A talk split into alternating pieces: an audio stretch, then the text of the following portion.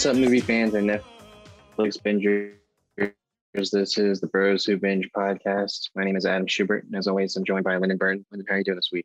Doing well, man. Solid week. We finally got the Gray Man trailer. I'm so happy we waited to record. We've honestly, it's been working out better for us recording on Tuesday and dropping on Wednesday. So that might be the new the new date. Y'all just have to wait and see. We're not once we set it up, we'll let y'all know. But the Gray Man trailer, excited to talk about that. We got Thor, a new Under the Banner of Heaven. Also, just to let y'all know, if you haven't watched yet, you got to. The Run It Back is the Run It Back boys are back. We reviewed The Dark Knight. It's an incredible, incredible review. Check that out. And then next week, dropping on Friday, we're reviewing Sicario. So at the end of each Run It Back, we will spin the wheel of destiny, which will determine the next movie. All of us made a list.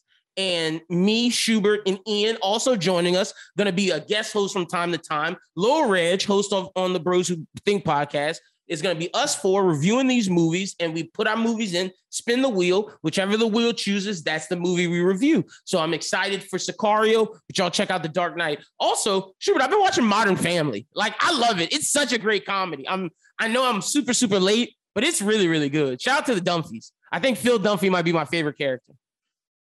Yeah, I mean, there was a reason that they won all those awards. That's what I told Chris. I was like, Chris was like, Chris was like, I thought you were gonna hate on it. I was like, nah, there I see that there's a thing. I don't hate on shows if they win Emmys. Like if they win Emmys, it's for a reason. Like when she was watching This Is Us, she was like, I was like, oh, I'm watching this with you because it's the Emmy winning show.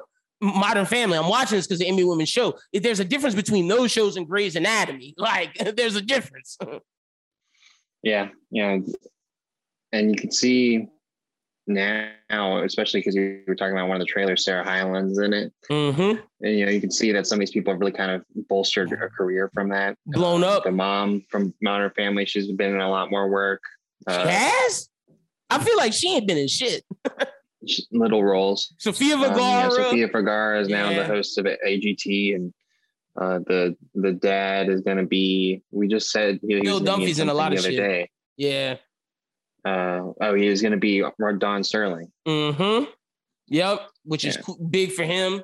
Like, no, I, I, really like Modern Family, and I love the fact that Abbott Elementary is now the new quote unquote Modern Family comedy for ABC, and is getting the the spot now on Wednesdays. Yeah, I mean, a lot of people compare it to The Office, but it's like a Modern Family in Parks and Rec. Mix. It's, it's, you know, Abbott Elementary is really parts. I mean, it's all it's, yeah, it's all mockumentary, documentary style thing. Mm-hmm. You know, mm-hmm. even with Flash too. So, I, I, to me, I don't um, see it as um, modern. I see it more as Parks and Rec. But to your point, it, they're all mockumentaries. I just like the fact that it's getting the Modern Family push. Like it did well in season one, and now they're saying, okay, y'all, y'all are getting the Modern Family push. Y'all are gonna be on prime time Wednesdays at nine o'clock Eastern. That's huge because Abbott Elementary is a really good show. Right. So you've been watching yeah, anything? I'm excited to get my girlfriend. Nah. Oh, uh, Mark currently the last Wire season, but I mean, I'm pretty kept up on everything that's been coming out weekly. I mean, a lot of it just wrapped up. Like Bob's Burgers just finished on Sunday. I watched it. Their season finale. I was. We're gonna talk about it. Really in, uh, we're gonna talk about it in the in the review. I watched it, and it, it made my girlfriend. She was like, "Wait, what is this? What is? What are they spoofing?" Because she was like, "This is this is oh. not Bob's Burgers." I was like, "Oh, you want to watch?" Uh, she was like, I guess. And I so boom, we watched Blade Runner, the final cut. And literally the opening scene is is Tina and and Jimmy Jr. talk doing the eye test. I think it's funny that they fuse Jimmy Jr.'s character with like that cop and with De- with Deckard. Yeah, no, it was a really good finale. Um, and then they kind of fused it with 2049 because the robots are cops. Like it was, they they basically fused it with both the first one and 2049. Yeah, they did. Uh, I really like the song in the first part. Mm-hmm. Uh, because like you know, what's really interesting about Bob's Burgers at times is how it could be a commentary on like childhood growing up yep. you know themes that we deal with every day and like that song that tina was dealing and like the theme of the whole finale was like very some you know the way they tied it in the second part with bob and tina both having these feelings of like oh well you know i hate when i put myself out there but it's not always accepted but if i don't put myself out there then i won't be happy You know, it's just like crazy to think about the kinds of things that Bob's Burger story tells. Uh, but the other thing that I watched was the end of the Law and Orders. Oh, And, nice. uh, Law and Order SVU ended on a really on a really high note. Uh, they had uh, the character of Rachel on Ozark, played by Jordana Spiro. She came in and played the guest star of the week and absolutely killed it. Um, and so, you know, it was a really solid ending to SVU, and it sucks that we're gonna have to wait a while for the new season. I, I'm kind of in a, in a lull, but at least I usually watch it on a Friday, so at least I got Obi Wan this week. Woo-hoo, and we're gonna talk about that in movie on the rise. We got a great movie on the rise for you this week. definitely but um let's go ahead and, and get things started because to uh something that you were mentioning earlier i have to bring up with our first story so Okay, the first story right up the top of the bat daredevil disney plus series is in the works with matt corman and chris ord set to write charlie cox and vincent d'onofrio returning um, we expected this when we saw Matt Murdock show up in Spider-Man: No Way Home and D'Onofrio in Hawkeye. Um, no uh, idea when this would probably happen. More like 2024, I would say. Um, but it's, it is nice to know that Daredevil is going to get back into the mix, and especially with the group that was doing it at Netflix, or at least the actors, um, Mhm. because it, it it was good. The only concern is, of course, is when it gets that Disney Plus treatment, how much are we really going to get similar to that Netflix series? It, like Moon Knight showed me that I'm so scared about some of these darker characters like Blade, like Daredevil, like Punisher. Are they gonna go there? Moon Knight was the one to convince us that they would go there, and I don't know if they will. That makes me really scared from my favorite. Like when you ask me my favorite Marvel characters, it's Wolverine, Daredevil, Cyclops, and fucking Blade. And like, like those are the guys. And they're not gonna do Wolverine dark. They're not. eh, they're- I don't think Blade's gonna be dark. I don't think Daredevil's gonna be dark because Moon Knight, who is supposed to be one of the darkest characters, you turn him into Indiana fucking Jones, and it's like, I don't know. I don't know if I want this Daredevil thing. So we're gonna have to see. Like, obviously, I want it, but like, Marvel has to come up, man, because Phase Four has been a dud so far. It just has. It's one of those things where, like, if you really, you know, I heard this when people were talking about She-Hulk, and it's like, you know, Marvel is trying to Trojan horse different kinds of content under the mask of superheroes, and like Mhm. the idea of She-Hulk being like a law show. Well, if you want to give me a law show, don't put it under the guise that it's under this big giant umbrella of a grander scheme of things. Because like, you know, if, if you want to give me a, she, a She-Hulk or a Daredevil that's going to be like legal drama mixed with superhero stuff, make it just that. I don't want to like worry about where it is going to stand. Because I think like what could work with the Daredevil show, which which which is what worked in the Netflix show. So we knew that it was in the MCU, but there weren't other people coming in and like tainting it Yeah. know, we didn't have like so it was hurt She-Hulk at this moment is you gotta have Mark Ruffalo and you have Abomination. But I Yeah, think so I, have, I like, will say this with Uh, She-Hulk. I I think that it uh, for that point I'll say this. I think it works having Abomination and Hulk in. But to your point about not, I do agree with you about not over over cluttering it because I think as much as I love Falcon Winter Soldier, they were all, all- teetering on the point of over cluttering it. Whereas with She-Hulk, I, you have to have Hulk because that's how she gets her powers. So I get having them in there. But to your point, I don't want Daredevil to be overcrowded with like, oh, we have She-Hulk in there. She's a lawyer. Oh, we have Echo in there because it's Echo. Oh, we we we have ties to maybe Spider. Like they don't have to do all that. Make it a Daredevil Well, story. Well, Echo's not a bad one because that fits you back in the TV verse. Because it's like when we had that Netflix verse with Daredevil. It's like you know if you know, if, and let's say if we were still in Netflix terms, if Jessica Jones is sprinkled in, that makes sense because it's in like the same Mm. world. So Yeah, like okay. Echo, or or even Kate Bishop, even if they come in, like that's one thing because like they're a TV verse character. Mm-hmm. but it's like if we have spider-man coming if we have uh you know other new york based big heroes come in movie heroes Yeah. No, I get like what you want to keep yeah so but i mean I, i'm really excited to get daredevil back that's for sure Yeah, one hundred percent. He is one of the best characters Marvel has. Brent, give me more of him.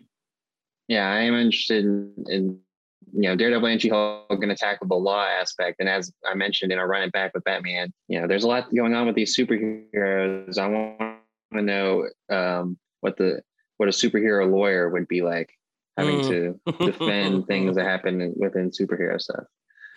Uh, so the planned Wonder Twins live action movie at HBO Max is no longer going forward. Uh, just after they had announced the casting, it all came to a head when Discovery boss David Zaslav pledged to cut approximately three billion in costs with the newly merged company with the Warner Brothers Discovery merger. Um, he Discovery is exploring a significant overhaul of all of the DC entertainment operations. Uh, they weren't happy that Wonder Twins was going to have a $75 million budget. And they wanted to go with and more than 30. I don't blame million. them. Like, to me, my thing with this is he saw how Matt Reeves's movie was successful. He saw how James Gunn's movie was successful. They weren't over Peacemaker. they weren't over budget. Like Peacemaker was cheaper. Like some of these these they made these for an a, a average budget. Wonder Twins does not need to have a bigger budget than Peacemaker. I'm sorry. That's fucking ridiculous. And another thing that he said which I agree with is he was like I like I love that DC will have this multiverse where You'll have Matt Reeves' story. You'll have some of these other stories, but I want to have a guy like a Kevin Feige to map out okay, this is connected. Here's how this connects. This is over here. C- can we bring them in? Maybe if we want to. He fe- he was trying to set up a roadmap. And I think that's the best thing DC like I think DC finally has the right guy in charge. He loves what Matt Reeves is doing. He's going to continue that. He loves James Gunn, going to continue working with him. He just wants a Kevin Feige in charge to have all the stuff that's connected, like Batgirl, Blue Beetle, Static Shock, all that shit. He wants it to make sense and not just be separate stories. And I applaud him for that. Yeah, I think it's one of those things where you just it looks bad, but it's the best step. thing. Well, you have some take a step back because I mean, like at the end of the day, we need to get more established within the normal DC before yeah before you throw in a Wonder Twins. Like it was like Marvel had just about established himself before they threw out a Moon Knight. You know? Yeah, or like, Guardians. Like is a little bit out there. We don't even have a Justice League. Why are we doing Wonder Twins and we don't have a Justice League? Let's establish right. that first. And I think that's what he's trying to do, and I applaud him for that. I think it's a great for KJ Apa too, because now he doesn't have to be being that trash. Yeah, be, like that shit was gonna be trash, bro. This dude, I, I applaud him. He understands that he has the best comic book company, and there's no reason they shouldn't be as big as Marvel, if not bigger. Get a Kevin Feige and let's do the damn thing. Now the yeah, question the is, who will he choose? Was, That's the question. The one question mark I had with it as well was, is 75 million a bad budget just for Wonder Twins, or is it a bad budget in general? Do you want all of your things to be at a certain lower budget because it is going to be harder to do like a Zatanna or Constantine. You know, or Constantine or a Doctor Fate with no wanting to spend on VFX budget. They're already planning Constantine to have a hundred million dollar budget. So I think it's more so based upon the property.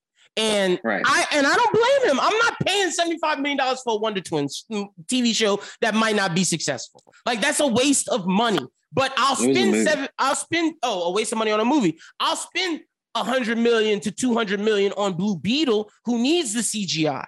Like, right. I think it's smart. Let's pick and choose where to spend our money and let's not just waste it. Like, yeah. DC's had success, and it's like, okay, we've had success now how do we spend this money from the success? It's not wasting it on on the Wonder Twins. It's getting the Justice League. It's getting James Gunn all the characters he wants, finishing out his Suicide Squad. It's things like that, and I applaud David Zalarski. Like it, he he's the guy now, and, and that's what's up. Or David Zaslav, excuse me. Yeah. Uh, well, let's go ahead and jump into the trailers. Uh, let's start with uh, the two comedies, Bros and My Fake Boyfriend, two both rom com, I would say, mm-hmm. with uh, about the LGBT community. About the LGBT community. Both see, I don't different. know. I don't know if my fake boyfriend is made by all all LGBTQ people. Like Bros, LGBTQ story. But see, but the, let me tell you why I think Bros will end up doing better and be more authentic. Bros is written by a gay man directed by a gay man, and the leading actor is a gay man. everyone involved in like the decision making is a gay man besides the executive producer, which is Judd Apatow. But Apatow brings the Apatow level for comedies. And I think it's awesome that my guy Billy Eichner is going to be the star of a rom com for the LGBT community. That's a Judd Apatow comedy. That's perfect, brother. Give right. it to me. That that to me is how you do diversity the right way. Whereas my fake boyfriend mm, kind of feels a little slapstick and, and and not for me. Well, I mean, I you know, I just don't know if we can make all those statements with that either, because you know, we still don't know that much about the behind the scenes group. That's fair. I'm just saying, bros, they came out and was like, nah, we're not pandering, we're doing it the real deal. And and I applaud that. Whereas my fake boyfriend, you know, just it doesn't it doesn't feel as authentic. And, and like you said, we don't know that. But if, if I guarantee you, if it was the case, they would be promoting it. Like we would, we I like we would know. Netflix isn't ashamed to promote shit like that. Yeah, I think both are going to be really funny. Uh, it's crazy how out there Bros is going to get. Yeah, Bros is wild. I'm fucking pretty wild. I like that.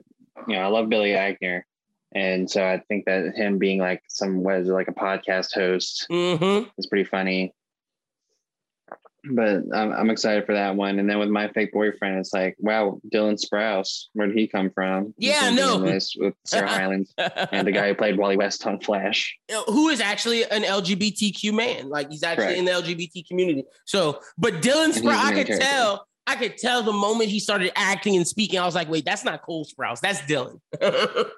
I think, uh, you know, I guess what to your point, where like Dylan Sprouse to me kind of ended up stealing the show on on Sweet the Life? trailer.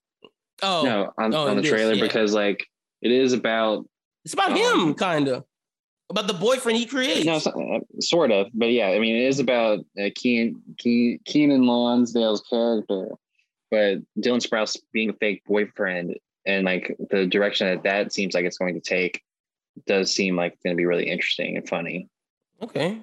So I don't know. I think it's gonna be pretty funny. I think it's on Amazon coming in. Oh, okay. It's not June. Netflix. Okay. Well, I'm Team Bros, but um, I will check out my fake boyfriend. But I'm definitely watching Bros. Where, where's Bros coming out on? Bros is in theaters. theaters. Yeah, that's Apatow movie. Yeah.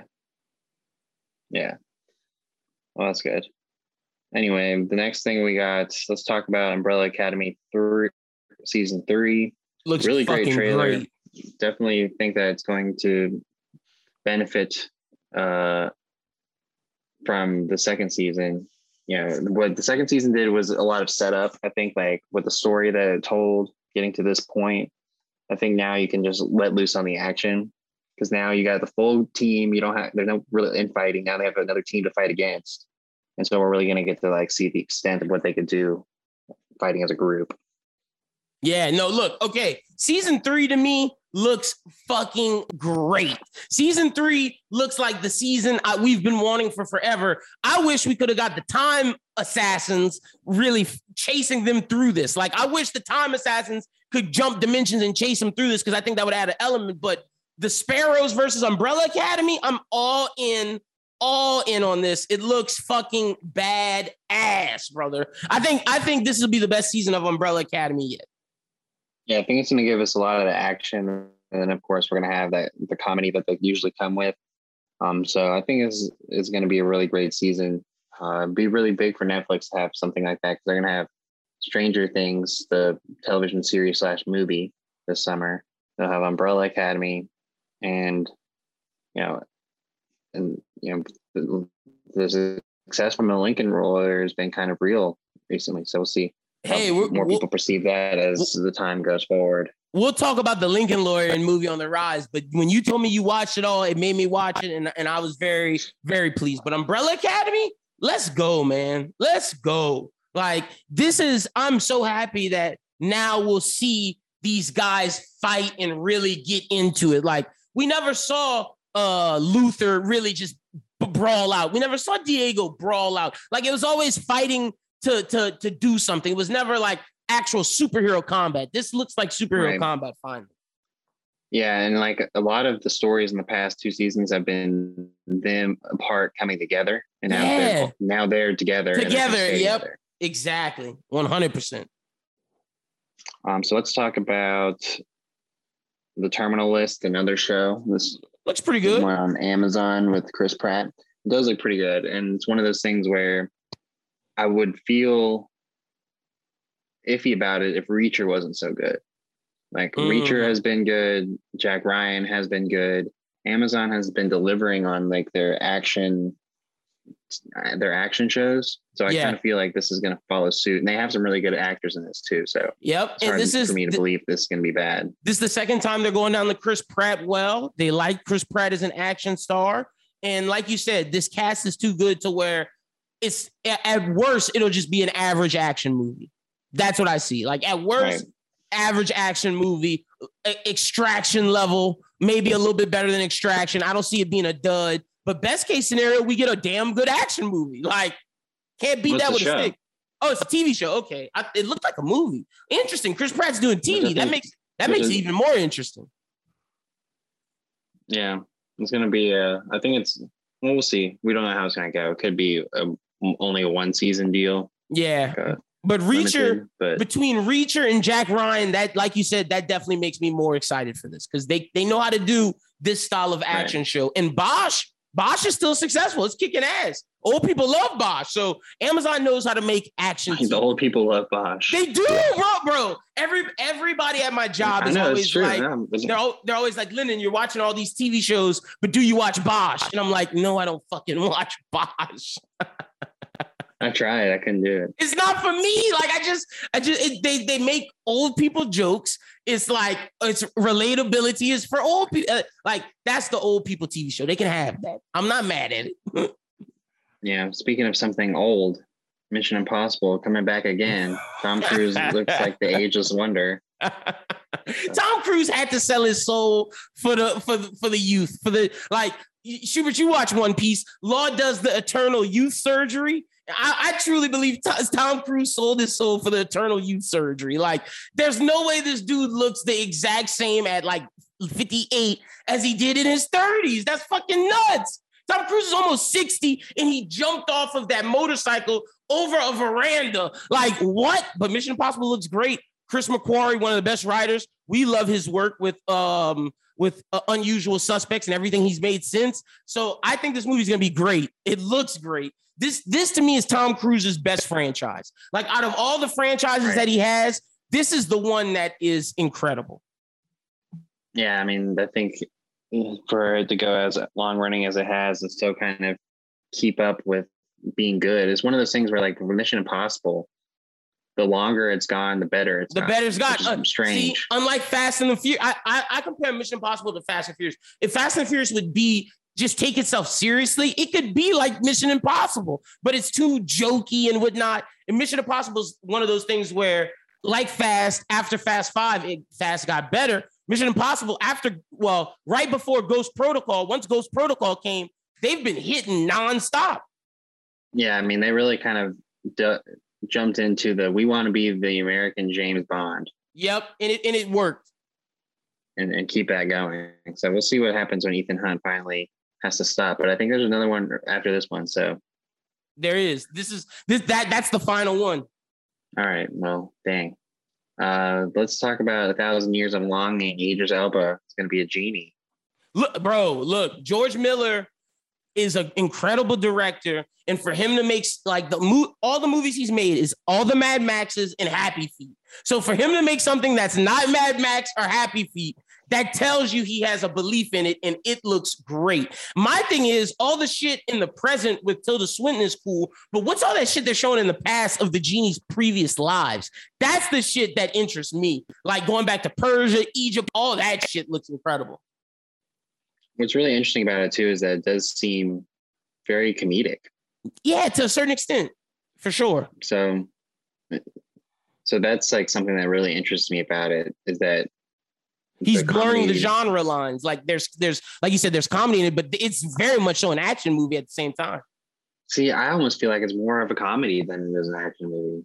Okay, Just okay. Like the tone and like the way that people were like acting.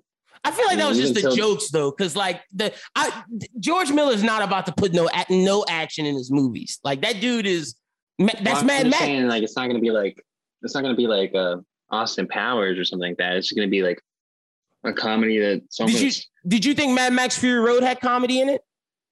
No, so that's what I'm Oh, saying. okay. Like I See, I like did. I mean it did, but I mean it I it It was more action based. Yeah, that's fair. This is a And little so bit I more. feel like this is like a little bit more overt, but at the same time it has is serious. So that's, That's- what yeah, I'm that's- saying. I'm saying it's like a flip of that. might be a dark comedy. Yeah. So, So that's what, what kind of interests me about that. Tilda Swinton and Idris doing their thing. So looks that incredible. Gonna definitely see that in theaters. Now the three big trailers. Uh, we had Elvis. Um, that's nearing. You didn't want to put date. that on. You didn't want to put that on here. I had to bet. I had to fight, ladies and gentlemen, to get Well, this on here. It's like so close. it looks incredible. Like we've seen. Like Austin seen Butler is about to Elvis blow up. Trailer, so it's like But I think this was the best one. yeah, it comes out a, a month from a month from today. Oh well, you know we watching it. It looks. So, yeah, it I looks mean- great. Yeah, I mean it does look great. It did.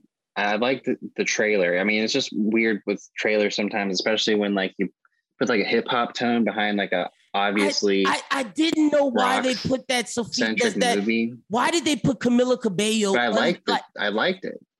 I, it, I, liked it, as as the trailer. So it's just I like. I hope it's not in the the movie. So yeah, it better not be in the movie because like the way Austin Butler's acting, he is pulling off Elvis, and this looks great. Like they're going, like they're not hiding the fact that Elvis was in deeply ingrained in black culture, and the things he took from black culture is what made him cool. Yeah, looks like they're definitely gonna jump in on that. I, I one thing that really stuck out to me too was Tom Hanks. Yeah. his portrayal as the manager. Do you like I it? think, it makes me feel weird. All that stuff on him. I don't know. yeah, I mean, I, it's I more. it. Most of him in the trailer was voice, Yeah. so it is going to be different when we actually have to see him a lot, and, and you know, with no. that Breaks, bodysuit. it looks fucking weird. but it does look like he's going to act his ass off, per usual. So Yeah, but I'm I'm into Austin. I think it's gonna be I think good. Austin Butler. This could move him into that category of what we consider Pattinson, J- J- JD Dubs, and Adam Driver in. Like this could be Butler's big break. That's possible. Um, Because once you upon a time in I Hollywood, he was people- great. I mean, I mean, I think a lot of people are saying the same thing about like Rami Malek when he did Freddie Mercury, and like he really hasn't done anything. But see, I think that's his fault because think about it. He had No Time to Die in The Little Things. He had two big movies that were supposed to take him over the edge that failed. Like The Little Things, you're with Denzel and Jared, and you're doing a, a, a new detective series. Like, Schubert, that should have been his hit. And you couple that with the big villain thing of No Time to Die. Rami Malek was supposed to take off, but it just didn't work for him. I think Austin Butler, as long as he chooses the right things, it can work for him. yeah, that's true. I mean, he did. He is going to be one of the Harkonnens in Dune. Big, So One of the big, one of the main That's a pretty big one. Harkonnens. Like he's the main Yeah. villain he's, to, he's to Timothy character. Chalamet. Yeah, he's Timothy Chalamet's villain. So boom, right there. There's Austin Butler's No Time to Die, and then now he just needs a a, a, a movie like uh, The Nice Guys or like uh, Usual Suspects, a movie that is like the little things that uh, Rami Malek did. And if he gets one of them, it's over with for him. Like Raimi killed, like Raimi chose bad movies. I don't think Austin Butler has shown that he chooses bad stuff. Working with Tarantino, now Denis Villeneuve, Baz Luhrmann, he knows that he needs to be with the right directors. And I think that's a that that's key. Yeah, I think he's officially shedding his um his Disney Glee Channel. mark. Oh, it's Glee. That's what he was. He wasn't in Disney Channel. Um, so the last two trailers we got are Thor and Gray Man. Which one? Great. We're doing we're doing Gray Man last because that was the best one. All right. So Thor, Love and Thunder. Gonna be the um, best Marvel movie th- really in Phase see a lot Four. more. We finally got to see.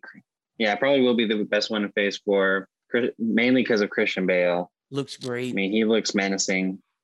I, I get why. Voldemort a little bit. I get why people are all upset. They're like, "Oh, he doesn't look like Gorr. He doesn't get look like Gorr." You're not getting Christian Bale and turning him into an alien. I'm sorry, you're just not. Christian Bale's the best actor that Marvel has ever had. Like I understand you had Robert Redford, but that's not the same Robert Redford who was in Three Days in the Condor. I understand you have Sam Jackson, but that's not Pulp Fiction Sam. You have Christian Bale in the height of his powers. This is arguably a top eight actor of all time with Leo, Denzel, De Niro. Like we had him in top six and if you get him, you're you want to see his eyes, his facial expressions. That's some of the best things about Christian Bale. And I just think of the scene where Gorr's crying. You're not getting that if he looks like an alien. That's why you make him look like this. And I'm not mad at the look because, like you said, he looks terrifying and menacing. And on top of that, Thor, Chris Hemsworth looks incredible. I loved Guardians, Chris Hemsworth with the jacket. I love how they're going very punk rock,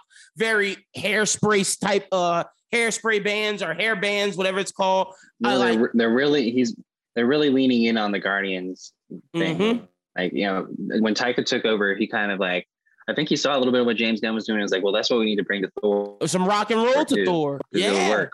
And it and it and has. So, so mesh, meshing that together is kind of working out. You know, it's good to see Natalie Portman come back. I think that, that move um, she did where she split Mjolnir, uh, or Mjolnir, Mjolnir. She split it because it was cracked and she shot it as projectiles and it's going to bring it back in. That was bad ass. Natalie Portman, I think they finally gave her something to do and she's showing why she's one of the best actresses of all time.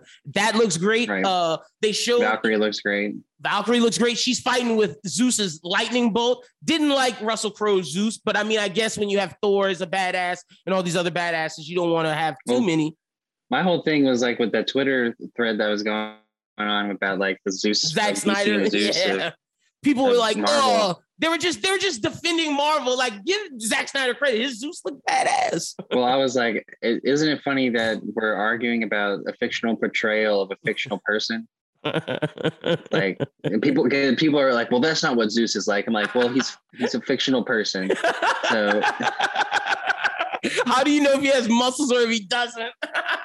exactly. And no, you're like, right. They're all like, well, you know, if we really wanted to do it, we could, you know, he was just a, a perv who turned into Swan to, to screw women. And I'm like, uh, again, a fictional person. so it's just like, no, you're right. It's just, it's just DC versus Marvel arguing. That's all it is. it is, but I mean, like you know, Zeus also carries different weight in both things. DC yes. and Marvel. So 100%. Like, you know, Zeus Zeus is like meant to be a menacing, powerful force in the DC based upon the lore that it's given. With Wonder Woman, yeah. Whereas with Marvel, the North the, mythology matters more.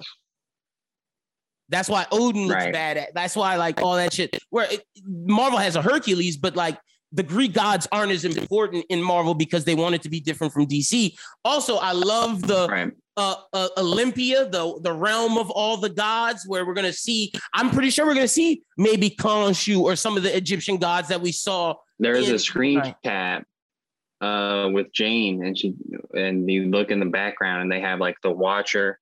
Oh yeah, um, the Living Tribunal. That's what I was gonna. Call. Living say. Tribunal, yeah. All, all yeah. the different big Eternity, Marvel. Yep. Yeah. Death. All the big Marvel, the biggest Marvel gods that's in right. that hall. Saw that. Yep. So and I so love like the. That, I love the so black and white a, fight scene. That could be a big phase four moment in connecting uh, what we with Moon Knight and all that happening shit right now with Moon Knights and and Eternals and all of that come, yeah. Kind of coming into a head. And, and, and the thing is with Eternals, it's definitely going to connect to that because the Celestials, we saw the head of a Celestial in the sky, which is nowhere. And the way that that happened is Gorr's sword cut off the celestial's head or the god butcher. That's why when he put it in the uh, in the pl- in that moon, it destroyed the whole moon. That sword strong enough to cut off a celestial's head, so it definitely will connect to Eternals. I'm excited about that. But the black and white fight scene between Tessa Thompson, uh, Thor, Jane, and Gorr, that's gonna be a high point of the movie. And Taika Waititi showing that he's the best director in Marvel right now.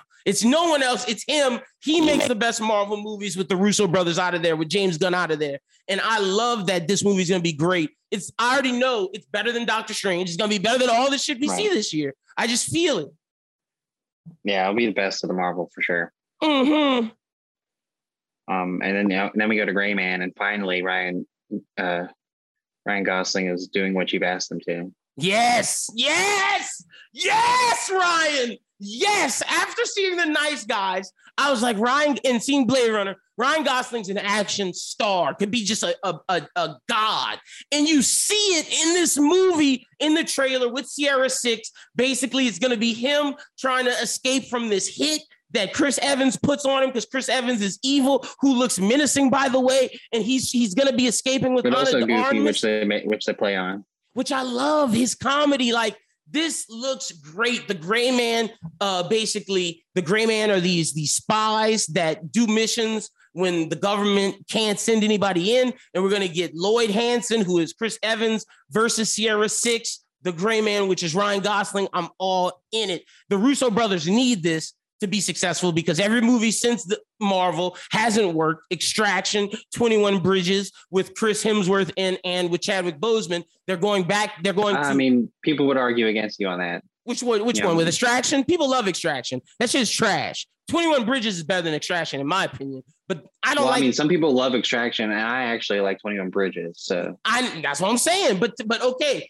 the way that we feel about Extraction and 21 Bridges, they're not unanimous hits, is what I'm saying. And they need this to be successful for their careers going forward. yeah, yeah, or I mean, or they're just gonna get tapped as As like these mid-action directors. Netflix. Yeah, Yeah. exactly. But I think this looks good. Or do you did you like the trailer? I'm like, Yeah, I mean, I thought it looked really great. It was like exactly what you've been saying when we've been talking about Ryan Gosling on the show is that he hasn't been put in the right situations to be successful and show what he can really do. So we're gonna see it now uh, mhm. with him and uh, and Chris Evans and you know and Ana de Armas again coming in with a big movie. So we'll see what is up with that trio. And uh, I'm really excited about it. It's again something that's really big for Netflix because like Netflix has kind of been on a really bad downturn this year. they have Um, but they're really about to have some big stuff coming through for them. I mean, they're gonna have uh like I said, Stranger Things, they're gonna have the Umbrella Academy season 3 they're Mhm. gonna have this, you know, the the other Chris Hemsworth movie, that they have coming out. whatever. The Spiderhead thing. Yeah. Yes. So And then then Knives see. Out later this year. oh yeah, true. So yep. But the summer. Bullet Train and Gray Man, sign me up. Both in July around the same time. I think they both come out at the same time, if I'm not mistaken. Something like that. I don't know about Bullet Train. Watch, I'm gonna look it up right Gray now. Man right now. I'm gonna look Bullet at Train. yeah, that's what I'm looking up. Bullet oh August 5th. Okay, so they're right, like they're literally right after each other. Gray Man's the Yeah. 25th, the 22nd in theaters, 25th on Netflix. Literally the week after will be Bullet Train. That's gonna be awesome. So Grand Man is gonna be in theaters Yeah, well, it starts off in theaters on the 22nd, and then it'll be on on, the 15th. Yeah. No, July 2nd, it's 22nd on Netflix. Yeah. 15th in theaters. Oh, okay. All right. Cool. I'm Uh, but that wraps things up for the trailers. We had a lot of those because they came roar- roaring in as the as they usually do when the NBA playoffs is going on. Uh, so the next the stories back to the stories we got a Bong Joon Ho follow up film from it his last film Parasite that won the Oscar obviously, and it he that new film is currently in pre production at Warner Brothers Studios. Uh, it's called Mickey Seven. and starring Robert Pattinson, oh yeah. Collette, Mark Ruffalo, and Naomi Ackie. So we know uh, about it now. Or I guess it's untitled, but it's based off the novel Mickey Seven by Okay. Edward Ashton.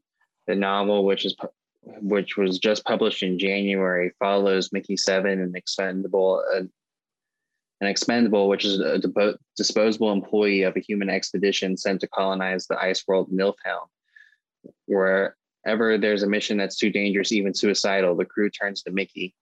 After one iteration dies, a new body is regenerated with most of his memories intact. After six deaths, deaths Mickey Seven understands the terms of his deal and why it was the only col- co- colonial position unfilled when he took it.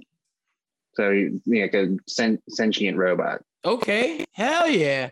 I'm into this. This is or a big for Pat- this is big for Pattinson, man. Pattinson it realizes that hey, if I work with the best directors, I'm gonna put out hits. Robert Eggers, Christopher, like look at who he's worked with in just like the past little bit of his career. Robert Eggers, the Safdie brothers, Christopher Nolan, Matt Reeves, now Bong Joon Ho. He realizes that I'm talented enough to get with these good directors. And if I'm their leading man, it's going to put me into the best positions. Now I want to see Pattinson with Tarantino, Scorsese, and Denis Villeneuve. He wanted to be the villain in Dune. They went with Austin Butler because of his schedule with stuff like this and the Batman. He couldn't he couldn't fill in both.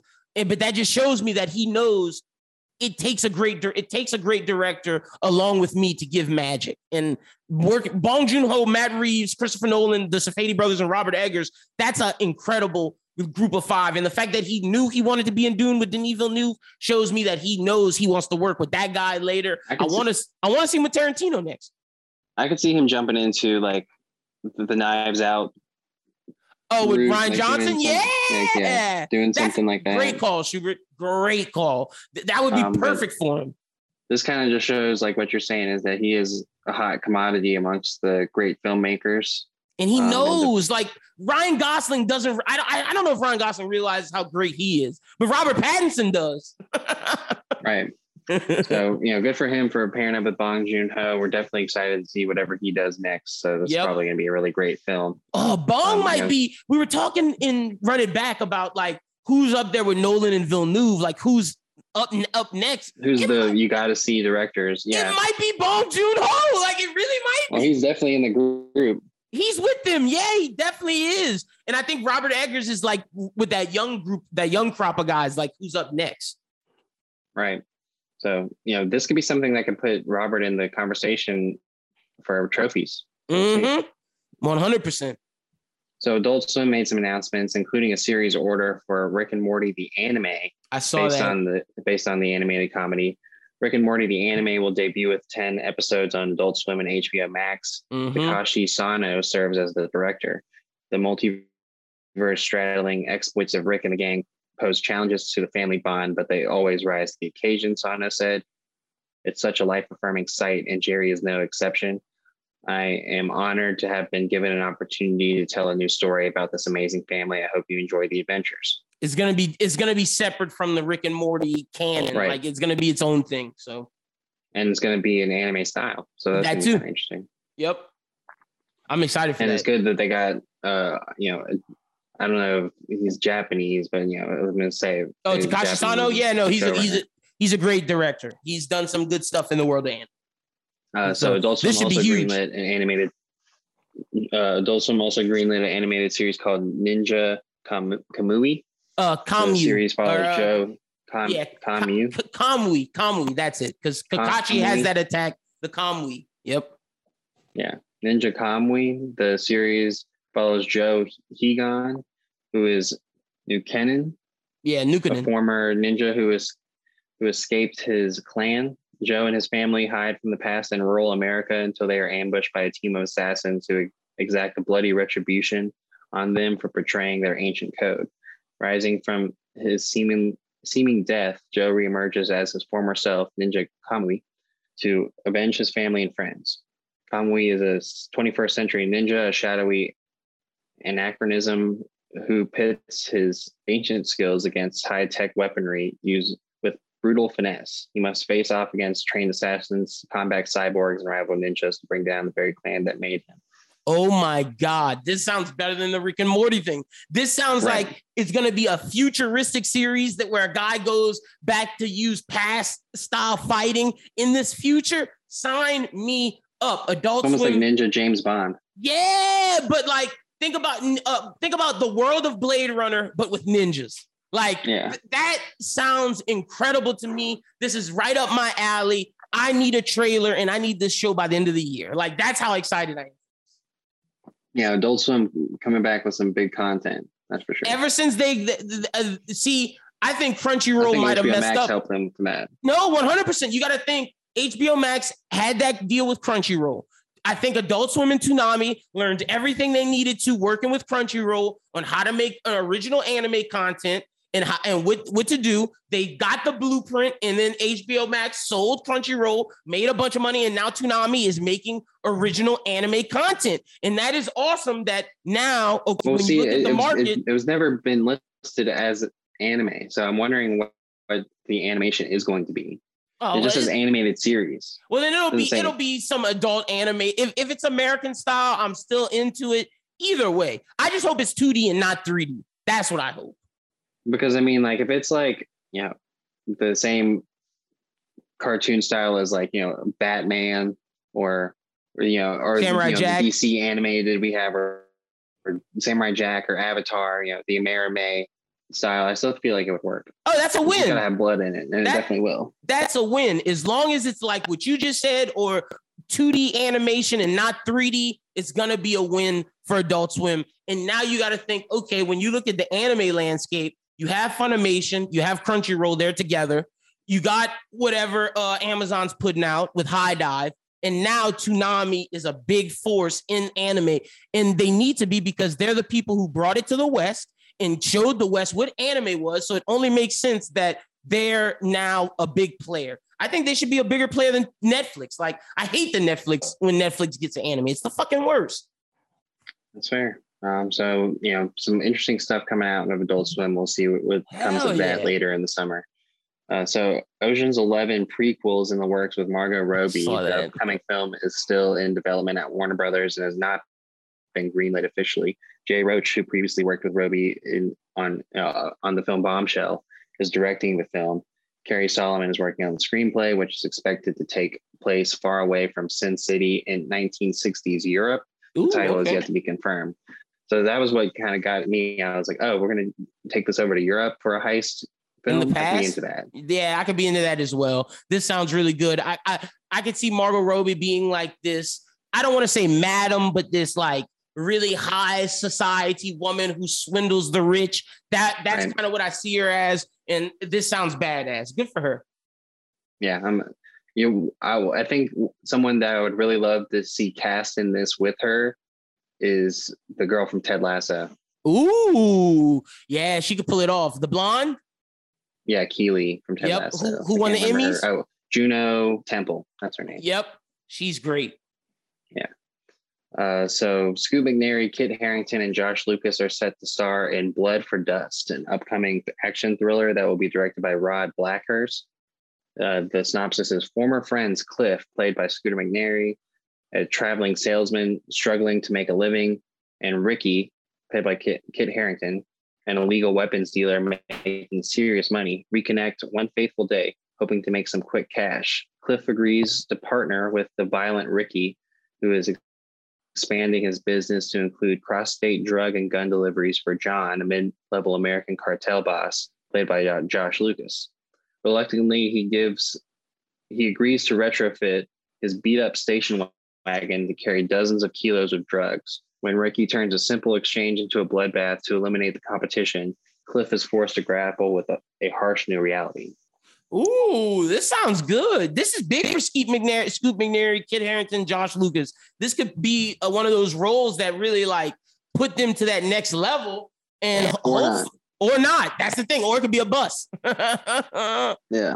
so hopefully it's good. like a like at first glance, it's like, oh, you know, American cartel boss, drugs, guns. You know, this could be interesting. Up our but it also alley, yeah. really bad. It could be because we seen the Tom Cruise movie where he was supposed to be delivering drugs across the line. Everybody thought that was gonna be good, but it wasn't. Where he was the famous uh, cartel plane plane driver. You remember what I'm talking about? Yo, see Mhm. that that shows you how bad it was. Like it was supposed to be Tom Cruise's like American Hustle. It was supposed to be like his big thing, and it was not. So hopefully this is good. So yeah, you're right. This movie could be ass. You're definitely right. Yeah. Uh, so the next thing is, you know, another case of an actress doing some bad choices. Searchlight Pictures has acquired worldwide rights to Nightbitch uh, with six-time Oscar winner or Oscar nominee Amy Adams set Oh, star. is this why you said you got to get on her ass? What's Yeah. she doing? Marielle Heller wrote and, and will direct the film adaptation of Rachel Yoder's acclaimed debut novel. The movie described as a darkly comic neo horror. Is currently in pre-production with scheduled production to start in September in LA, and will stream on, as a Hulu original in the U.S. According to the official logline, Amy Adams stars in the project as a woman who, thrown into the stay-at-home routine of raising a toddler in the suburbs, who slowly embraces the feral power deeply rooted in motherhood. As she becomes increasingly aware of the bizarre and undeniable signs that she may be turning into a canine You right. You right. Amy, Amy, look, Amy, uh, look, look, listen to me. you need to let go of Ryan Gosling's uh, agent as well. You and Ryan both need new agents. Ryan got a new one. Amy, you need a new one. Amy, at one point, you was the hottest actress out. You, Amy, you're the best actress in Hollywood, Amy, right now, active. You are. Like, why are you doing Nightbitch? The woman in the window, I get why you was doing it. It failed. But why are you doing Nightbitch? Like, you're the same woman who outacted Christian Bale in both American Hustle and Vice. like, what the fuck, Amy? Like, you know, Hulu originals aren't like known for being these, you know, I guess they're not bad. Water was like the one case of like, you know, big stars doing Hulu originals. But come on, Amy. If Adams. it's if this, it's like Palm Springs, then I'll accept it. If it's good like Palm we'll see, Springs, we'll have to see a trailer. But like, man, you shouldn't. Amy Adams should be in like big movies, not nightbitch. And I mean, and we've already seen something like this with that uh, one about the people who thought they were animals. Wolf. Yeah, you're right. So uh, yeah, I'm just not interested. Yeah, I'm uh, not interested either. Mike Myers wants more Shrek in his life. During a career spanning video interview with GQ magazine, the iconic comedian said he'd be thrilled if he was able to do one Shrek movie a year. What? Um, he want that money. So, well, yeah, of course he wants that money. The, it was talked about in 2018 that there would be a Shrek revival, but a new installment has yet to be officially announced. By him saying this, I, I don't know why he, some you know, whoever is owning of the property wouldn't try and do a series with him. A TV series, yeah, think, like they do with Jack Black yeah. with Kung Fu Panda, but don't do another movie. Shrek, they're, they're already tarnishing Shrek's legacy. Like, Puss in Boots like ain't I, enough. Like, I think you could do a Shrek prequel. I think you could do um, a Shrek with Shrek his kids. With his kids, you can always recast Cameron Diaz's character if she doesn't mm-hmm. want to come back. That's what I was thinking. I was so. thinking Shrek with his kids TV show, Hot Fatherhood. Like, how does he deal with that? But the prequel idea is very interesting, showing how he was evil and right. older. I would fuck with that. I don't know. I, I think that's if me and you were in charge, we'd get that. But I don't think they're gonna do that because I think they think Shrek went from this evil guy to the nice guy. We never saw the evil guy, so we don't want to make him uh, look bad. But I think that could that could strengthen the first movie, and it makes honestly the first movie better because it shows how bad he was and how much his love for Fiona changed him. That might actually make the rest of the movies better if we see how evil he was. Right. So I, I think that would be my pitch if I were going to do that. I'm with you. I like that pitch more so than the uh, So, so Amazon has picked up the sci-fi animated comedy The Hospital for two seasons. The series was originally reported as being in development at the streamer in early 2020. Maya Rudolph and Natasha Lyonne Leone are a part of the voice cast. Oh, it's a voice cast. Hails, Why did you chose a yeah, raspy a, ass voice? it's an animated comedy. Uh, the hospital hails from Sirocco Dunlap, whose past credits include Russian Doll, Big Mouth, and Miracle Ooh, Worker. Okay. The show follows Sleech and Clack, Clack. aliens, best friends, and intergalactically renowned surgeons as they tackle eating or anxiety eating parasites, illegal time loops, and space and deep space STIs, risking their careers to take on a remarkable case. They put existence itself in jeopardy. Kieran Culkin, Keke Palmer, and singer Sam Smith are all cast as recurring characters. I'm interested in this. Amazon stepping into the adult animated comedies.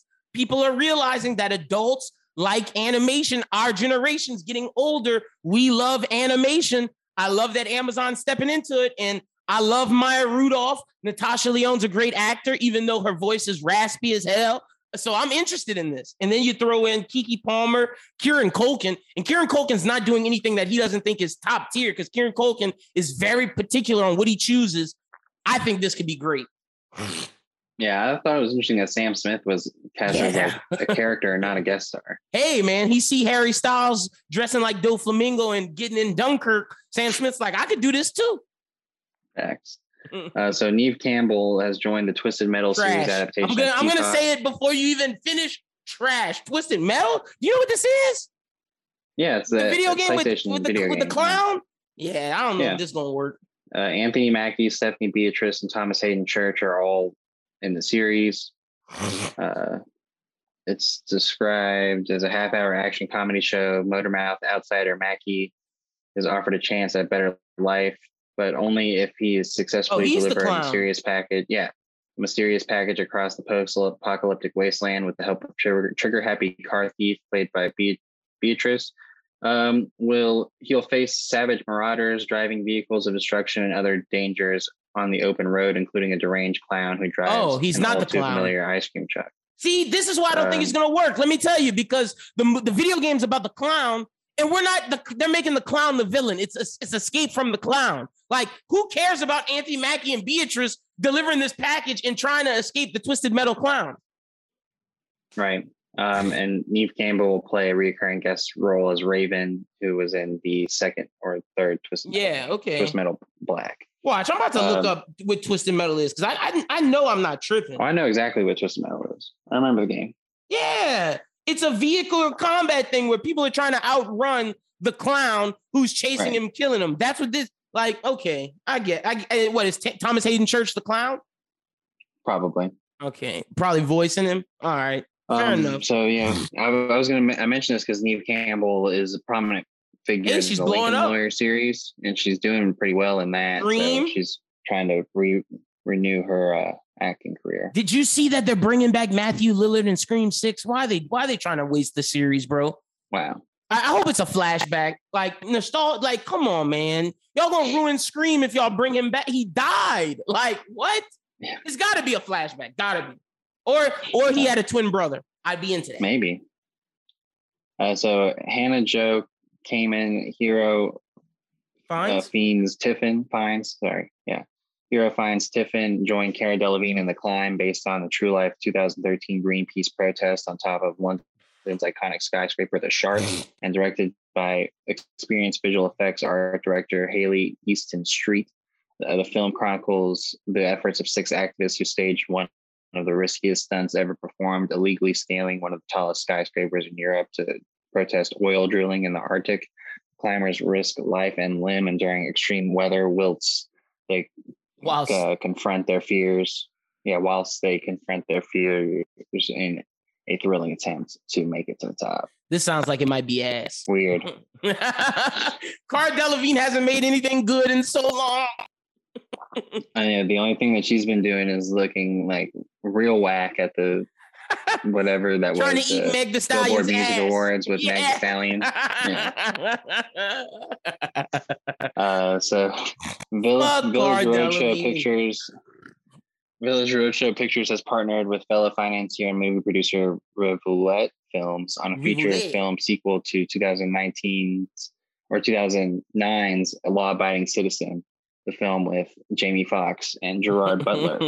Uh, you know about that movie? yeah, I know about that damn Netflix, movie. Anyone wants to watch it? Yeah, I've It's seen Law. Abiding Citizen. No, it's not fucking great at all. Gerard Butler had, bro. I, I've given up hope on Gerard Butler, but ever since 300 and all those shits in the first White House, now all his other movies have been trash. Law Abiding Citizen is that's the video game one where they like, uh, where the where the I think I think that's that one. Gerard Butler has one Yeah, where the the first movie it's it's a frustrated father who implements an elaborate and twisted plan to bring down the entire judicial system in Philadelphia after a plea bargain sets free the man who murdered his wife and daughter.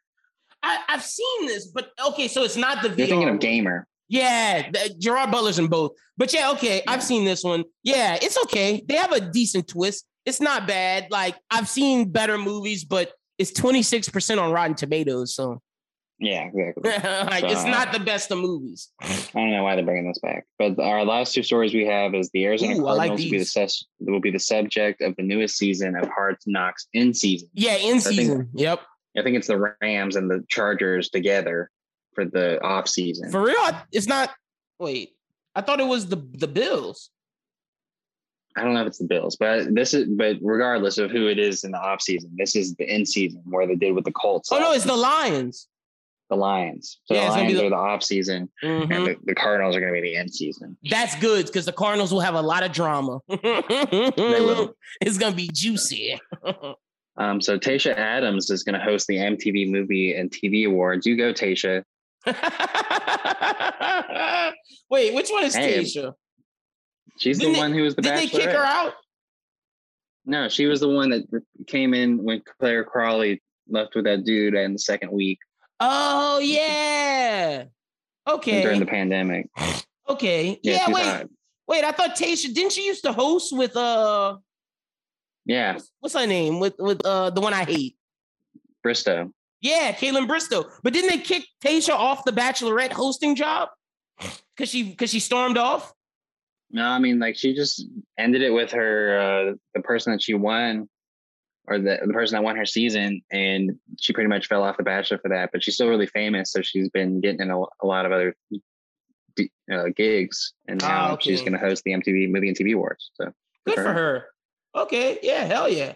So is that all the news? I saw you tried to take my uh, movie on the rise. well I'm actually going to see it so I'm seeing it too. Shit. What are you talking about? All right, let's uh now it's time for that segment of the show where we suggest one movie or one TV show or multiple that are coming out this week or have been out for a little bit. It's called Movie on the Rise. We got a lot. It's a big week. Schubert, start us off. Because you have the uh, big one. Obi-Wan Yep. Friday Friday, two episodes, two two episodes and one of them's an hour, I think. I think they're both an hour Yeah, swag. Apparently, it's being rumored right now that we're gonna see Hayden Christensen in Clone Wars gear, baby. Flashback. oh nice Yeah, I'm hyped. It's rumored he's good, bro. I I I need to see Obi Wan and Hayden live action in the Clone Wars armor. I need it. I need it because we didn't get that. That's why I'm so mad at Attack of the Clones. Attack of the Clones, we didn't get none of that fire shit. They was they was dripped out. You know, uh, uh, Anakin's armor's badass. right yeah I think, I think they're going to get through a lot of the Tatooine stuff in this first week like a lot of stuff we see in the trailer Ah, okay. So okay, yeah. Like But all yeah, that Uncle Owen stuff's gonna be in the first episode. but apparently, like they got him ready. Um, my bad. I had a little technical difficulties. My girlfriend called me because you know we work out at night. But yeah, man, I'm excited to see this. Like this armor, like they're talking about making Oh, new yeah. figures with it. Like I'm hyped. No, it's gonna be really cool. I'm definitely excited to- see um, see what they do with it. And I just love the Um, fact of how even Ewan McGregor was like, "Yo, if we could get another season, let's do it." Like what? I think they Yeah, it might be just makes me pushing it too that, close you know. Well, I mean, like I know there won't be another season of it, but it just makes me confident that what they put together was actually pretty good. Yeah, I agree. Okay, so uh, I have this week, of course, Top Gun's coming out, but that's not. I'm gonna watch it to review it for the pod, but that's not the movie that me and Schubert are both watching this week. I'm doing a double feature. Bob's Burgers, the movie drops this week, baby. Let's go. Big movie week. I'm so excited for Bob's Burgers. Y'all know that that's my favorite adult animated show right now. I think it's it's up there for some of the goats and I'm excited to see what Bob's does, man, especially after that great finale that we just saw. I think Bob's Burgers is hitting at an all-time high. Yeah, I think the way, like we talked about earlier, the way it wrapped up was pretty strong with this season. Uh, the the movie's going to be a big question mark, uh, but you know, I just You don't think, that, it'll be good? Well, I mean, anytime you do an animated show like this, the movie is always a question mark. So I'm going to be interested to see Look, I'm gonna say this. ends up being. They haven't failed us yet. Like, whereas Family Guy, they put out mid seasons, Simpsons put out mid seasons. I don't think Bob's Burgers has put out mid yet. And I think it'll be better than the Simpsons movie. I do. I think it'll be right there with the South Park movie. I think the South Park movie is the best version of it. What you got to go up against? It's like, you know, you're going up against the Simpsons movie, you're going up against the South Park movies. And the Simpsons movie man. wasn't that good. Like the South Park movies are good though. Yeah, South Park movies are good, but yeah, the Simpsons movie was just all right. So trash. it really just depends on the story that you're going to talk, you're going to tell. I agree. Also, uh, I'm gonna, I'm gonna watch it. also this week you, we should watch. It's on Paramount Plus now. We should watch Sonic 2 so we can tell people about it. It's on Paramount Right, I Plus. did for see that free. it was on Paramount Plus. Yeah. Yep. So I'm since you're not to offer that. since you don't see since you're not watching Top Gun, watch Paramount Plus. I mean, watch uh what you call it this weekend. Sonic. Sonic 2. Yeah, you do it at your house. So anything else dropping on Netflix or anything like that? We missed anything? Uh, no, So no no no new TV shows like talking about. no. I mean, the circle's wrapping up, and then I think stuff's gonna start up again in June. I- Okay. I, don't so- think a lot of people are trying to go up against Obi Wan. Yeah, that's what I was. That's what I was thinking. Like, why would you want to go oh, up against? except for Obi-Wan? Stranger Things? Oh yeah, that's your Except show. Stranger Things, but Stranger.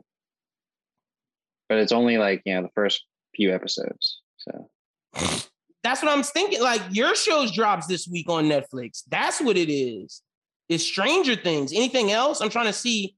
Oh, the new Pokemon series where all of them are. It's gonna be all the you. You're gonna fuck with this. The new Pokemon series takes all the past gym leaders, like all the past like big winners from each region, and they took the eight strongest ones. And Ash is about to battle all of them in a tournament. yeah, That's pretty fucking cool. Also, That's Rise of the. Teenage Mutant Ninja Turtles season one, the new Teenage Mutant Ninja Turtles TV show is coming out. That'll be out on uh May 31st. And then Ghost in the Shell, uh tw- two- 2045 season two is out now. So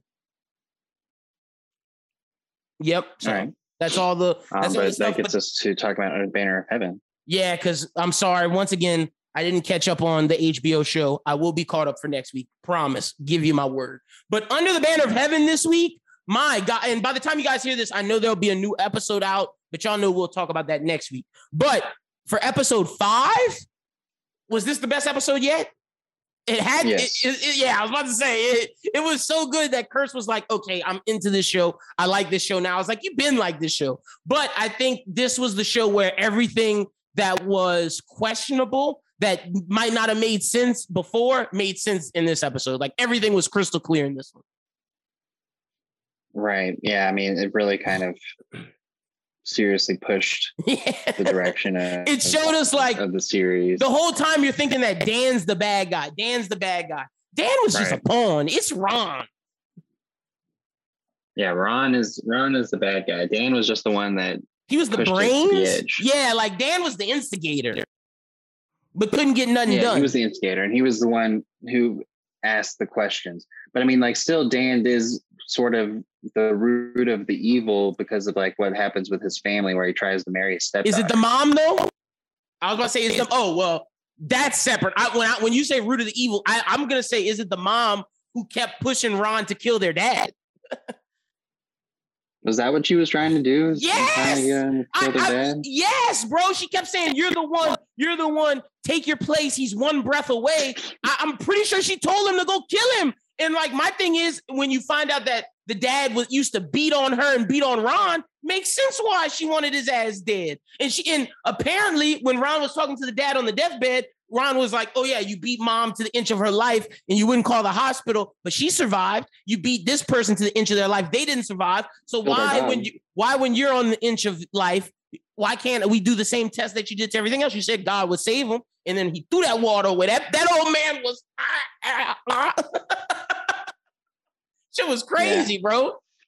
No, it's definitely pretty crazy, and you know, all of it in general, like the way that they're tying it into Now with Dan though, um, to what you, Mormon what you- beliefs. I was about to say, what you- Oh. we could talk about what you were saying with Dan, bro. That was disgusting. Trying to marry his two daughters. what the No, they were stepdaughters. Oh, but still, But Ugh, still. nasty ass. And see, uh, none of the brothers knew that why he got excommunicated. Ron was fighting so hard because he thought it was some tax shit. No, your brother is a fucking sicko. See, and the Mormons need to stop being embarrassed because I think they should have told Ron.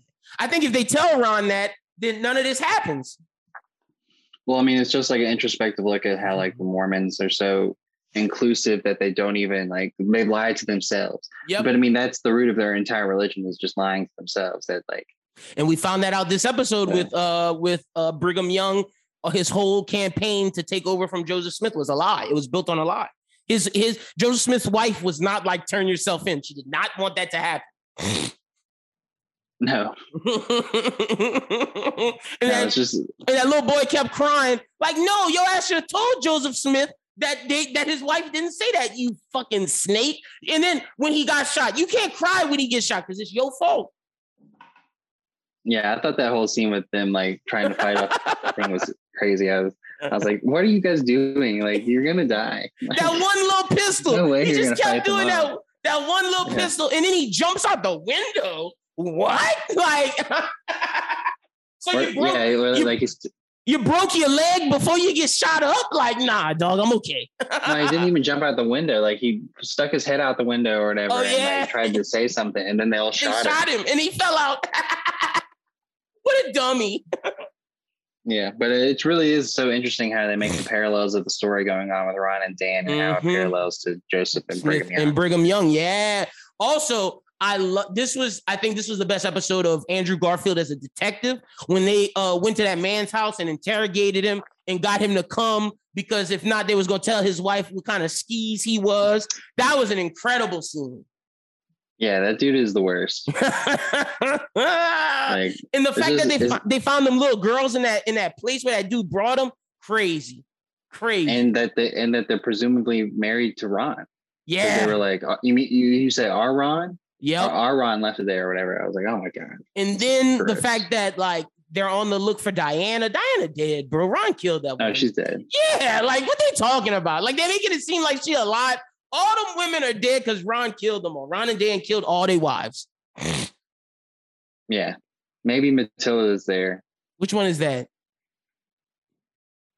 Dan's wife. But like, nah, Dan's wife dead too. She she tried to run away. His daughters tried to run. He killed her first. That's what that's the one question mark I have is like, do- are, did the daughters make it or, or are they dead too? Mm. See, Because they that's did something, get away. that's something you should look But up then, for the real life thing. That's something I want to know. like then they said like they went to the bishop or whatever, and the bishop put them somewhere else and then never checked on them. yeah, Like, you, and, and like Pyre's like, you didn't check on them? Well, yeah, Like, like, you didn't- And then like Gil Bir- Birmingham's like, this is why we have child protective services. Like you guys In I Utah. guys- yeah, in Utah. like they're so, like you said, they're so inclusive and so afraid of public shame that they couldn't send them the child protective services. Like, what you decide is not gonna say stop. Like Bishop Lowe is not gonna save these girls from Ron. Like, what the fuck? And the fact that he thought he could is the reason why all of this is happening. They should have called the cops. And that's what Detective Tabata kept saying was like, bro, y'all are dumb. Like, what the fuck?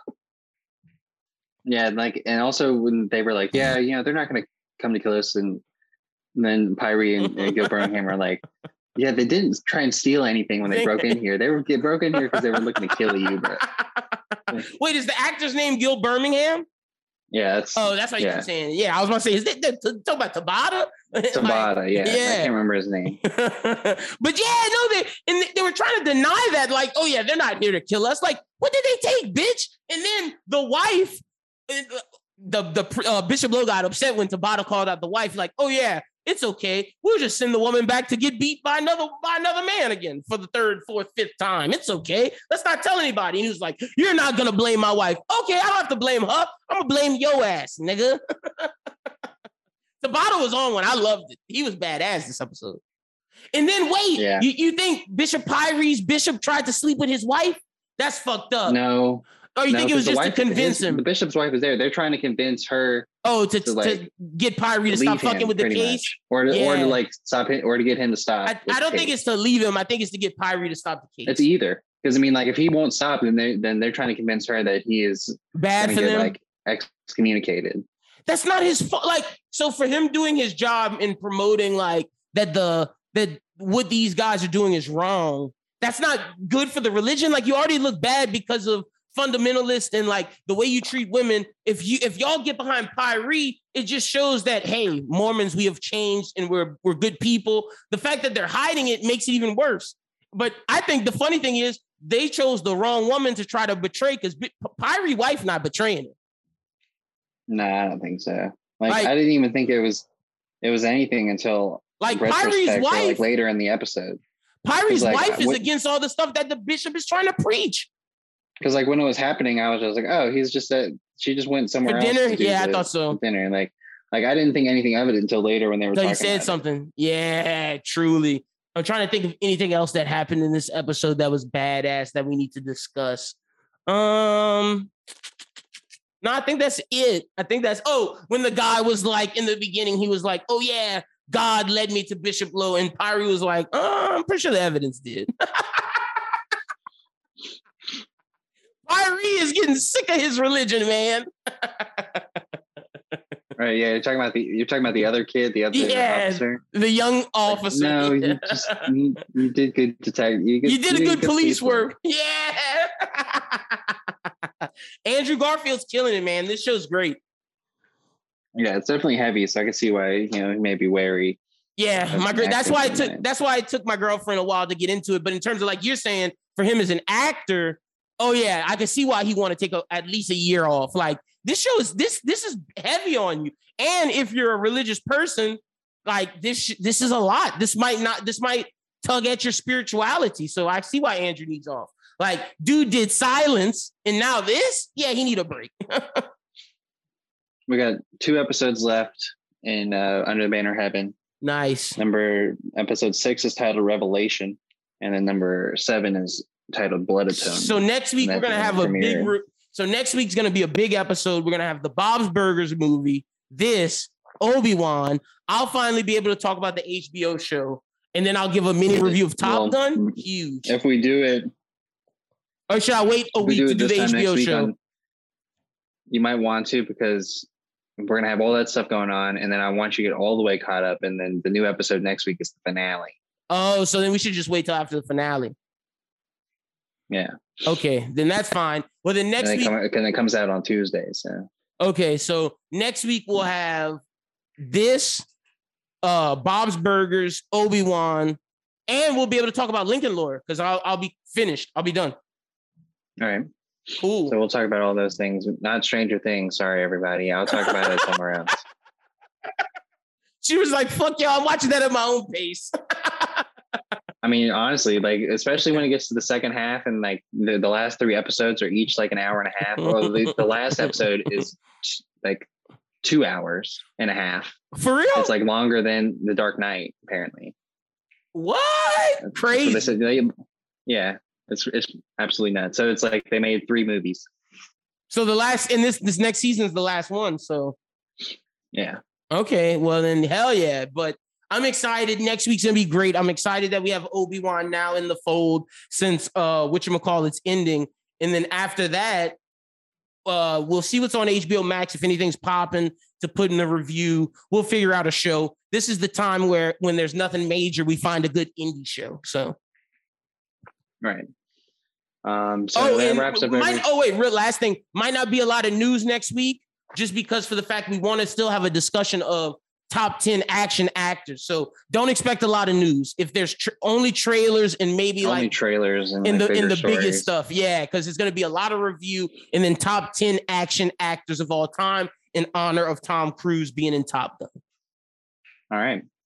So uh, that wraps up everything for this week of Bros Who Binge. Lyndon, let everyone know what's going on with the Bros Who Think Network. You can follow me at LynBWT on Twitter. Follow me at LynBWT on Letterboxd. I started using it again. I put a bunch of reviews out. Make sure you check that out. Follow me at LynBWT on my anime list, which is basically the anime version of Letterboxd. You can follow me at Lyndon James Burton on TikTok. The TikTok is growing. There's this thing where I do the, there's this top 100 movies filter where it goes through the top 100 movies on IMDb. I pick two movies and I discuss which one is better. That's a series I have on TikTok. You got to join. The community is super strong. Also, if you want to join the Discord, link will be in the bio. But the Discord is where people suggest conversations for us to discuss on the pod. For example, the top 10 action actors that we that we're going to discuss was brought to us through the Discord. So make sure y'all check that out. And we're going to do top female action after. So be sure to check that out. Follow us on the Discord. But in terms of content, Follow the Bros Who Think at Bros Who Think on Twitter. Like we said at the start of the show, the new Dark Knight Run It Back is out now. Be sure to check that out. It's a really great review.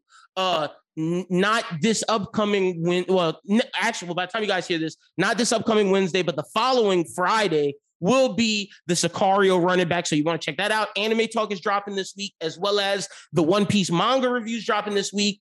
Uh, manga Melee is dropping this week, and the Bros Who Think podcast will be out on Thursday. So a lot of amazing content on the Bros Thing Network. We're back at 100%. All the shows are running now. So be sure to check that out. Oh, and get your tickets to DreamCon because it's confirmed that Anime Talk will be doing a live show in Dallas, Texas at DreamCon.